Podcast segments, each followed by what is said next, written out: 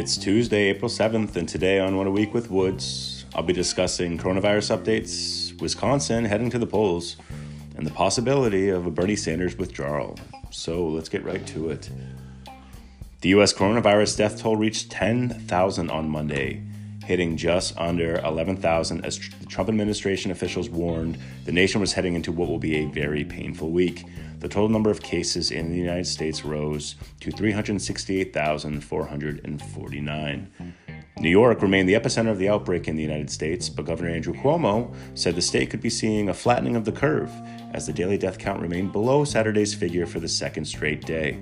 However, White House officials recently warned that modeling shows metro areas like New York, Detroit, and New Orleans will still likely reach the peak of their outbreaks in the next six or seven days. President Trump recently announced a deal with 3M that will see the company produce 166.5 million masks, nearly all N95s, to distribute to healthcare workers fighting the coronavirus outbreak. Administration officials said Trump's employment of the Defense Production Act helped smooth the deal. However, there's still a dire need for more PPE or personal protective equipment on the front lines of the crisis. A bipartisan group of senators sent a letter to President Donald Trump urging him to take aggressive federal action in addressing the shortage of respirators, gloves, gowns, and eye protection that have left medical professionals across the country begging for more support. States desperate for medical supplies like ventilators have even turned to each other for support, with states like Washington or Oregon less hard hit by the virus lending critical equipment to those more in need.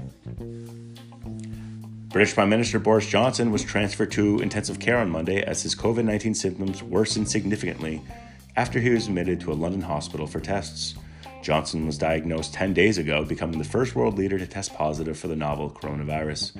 Johnson spokesman James Slack said the PM remains in charge of the government, while Foreign Secretary Dominic Raab was designated as his replacement if he becomes incapacitated. Some non COVID news. Today's Wisconsin primary will go on after a game of tug of war between the state's governor, Tony Evers, Republican leaders, and the state Supreme Court.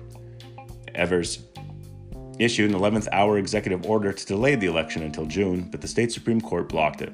The Supreme Court then reversed a lower court ruling brought into question by Republican leaders that had given voters six more days to turn in their absentee ballots.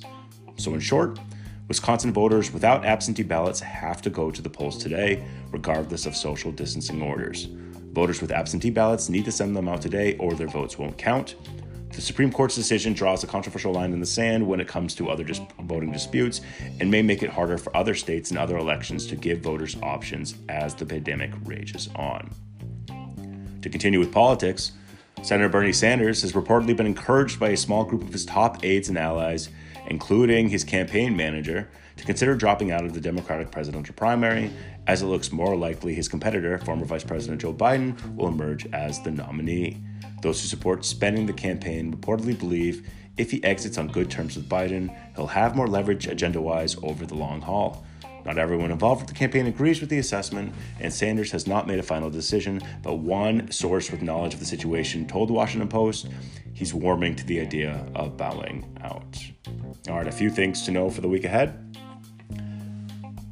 Uh, this past Sunday marked Palm Sunday, which commemorates Jesus' arrival in Jerusalem just days before his crucifixion uh, on Good Friday.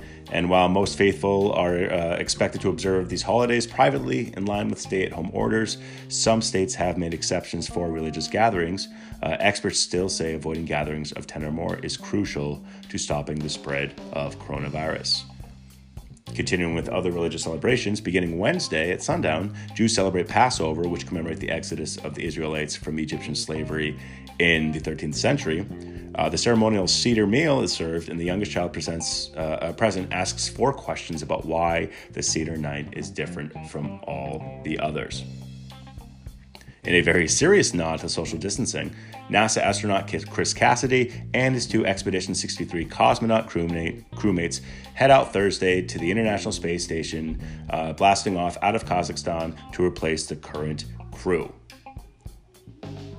And to help maybe with your boredom, Quibi, the short form streaming service founded by Jeffrey Katzenberg, uh, former Disney uh, studio exec and founder of DreamWorks, along with uh, former eBay CEO Meg Whitman, launched today, offering movies, shows, and other short form videos designed for viewing on mobile devices. Plans range from $4.99 a month without uh, with ads and 79 a month without ads. All right, I'll leave you with more, one more thing the stat of the day. The stat of the day today is five.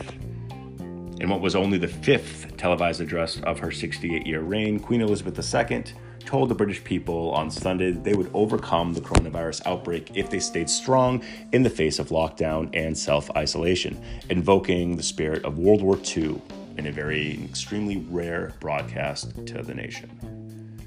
All right, that's it for today. Be sure to check back in a few days for another What a Week with Woods as I continue to run down what's relevant in this crazy, crazy COVID 19 world. So remember, stay safe, stay sane, and practice good social distancing. Woods out.